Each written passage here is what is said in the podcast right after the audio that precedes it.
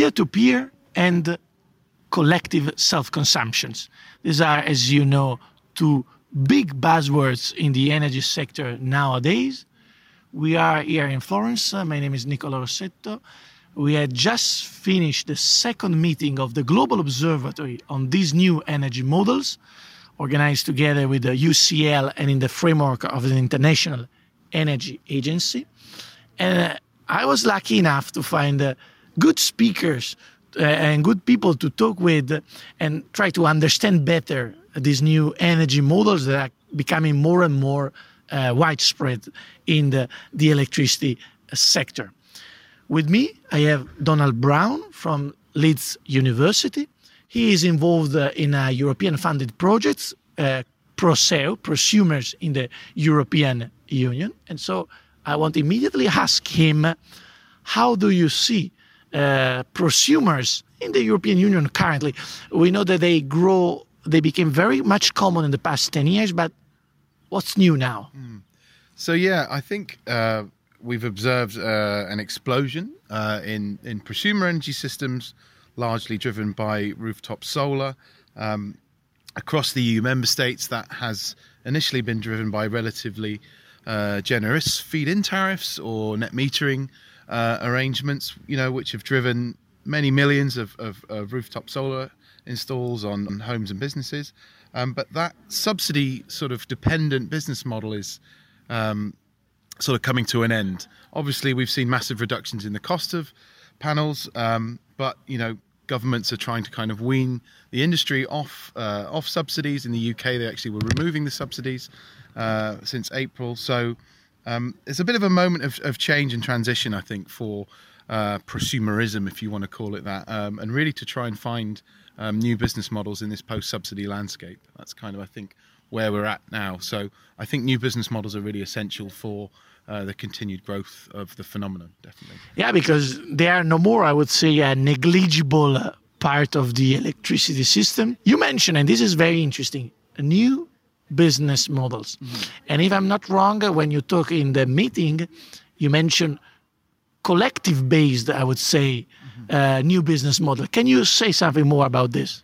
Yeah, so I think um, there are sort of various different ways, as I, as I presented in my talk, ways of kind of improving uh, the fundamental business case or the economic case um, for prosumers and for uh, tends to be rooftop solar.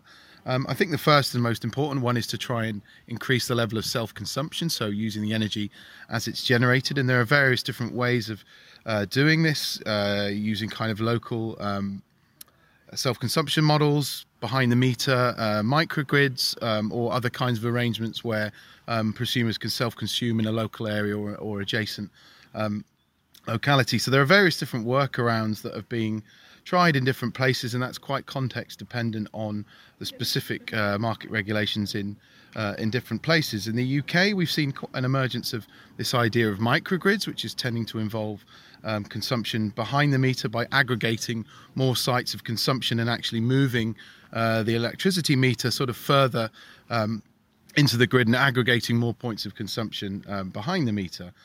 A sort of second trend is is around trying to see energy trading or uh, local energy markets emerging with kind of peer-to-peer models being uh, the most I would say sophisticated or efficient example of that.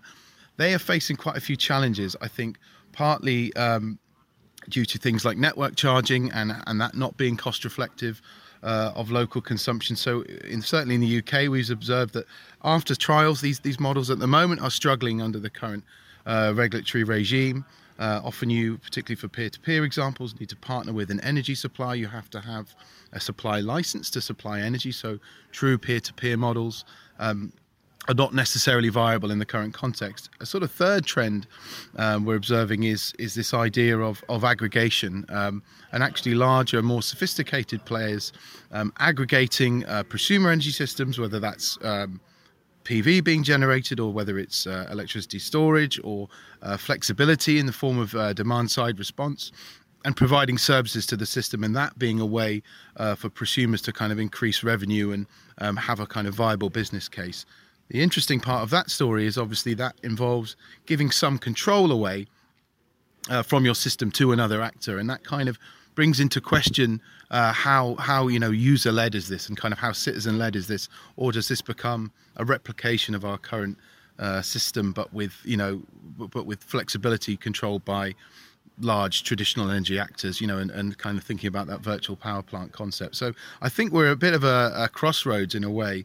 Um, my my hunch is that you know those those aggregator models will begin to scale, and we'll see this um, at a much uh, increased volume or more more of these uh, examples emerging in the next few years.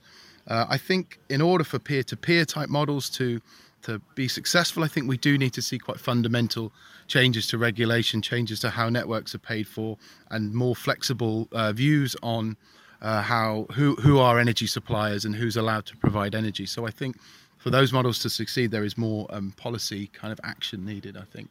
Yeah, indeed, is a complete revolution of the existing system because. Uh, current electricity markets were built on the idea that there's a clear distinction between who produces and who consumes mm-hmm.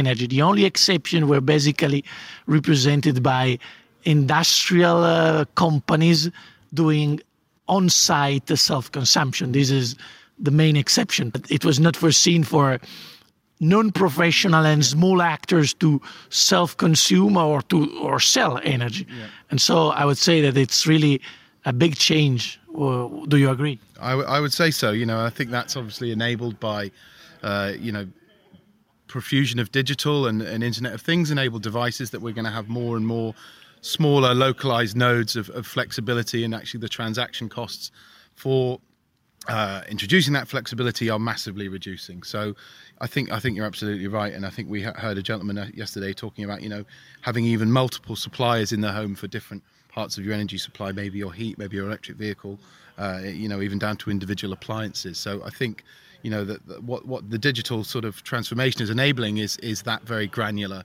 Um, flexibility, which which means it will move more into people's homes, uh, and business models can be built off the back of that flexibility. So yeah. yeah. So technology, a technological dimension, but as you mentioned, also definitely a regulatory or policy dimension, which is equally important.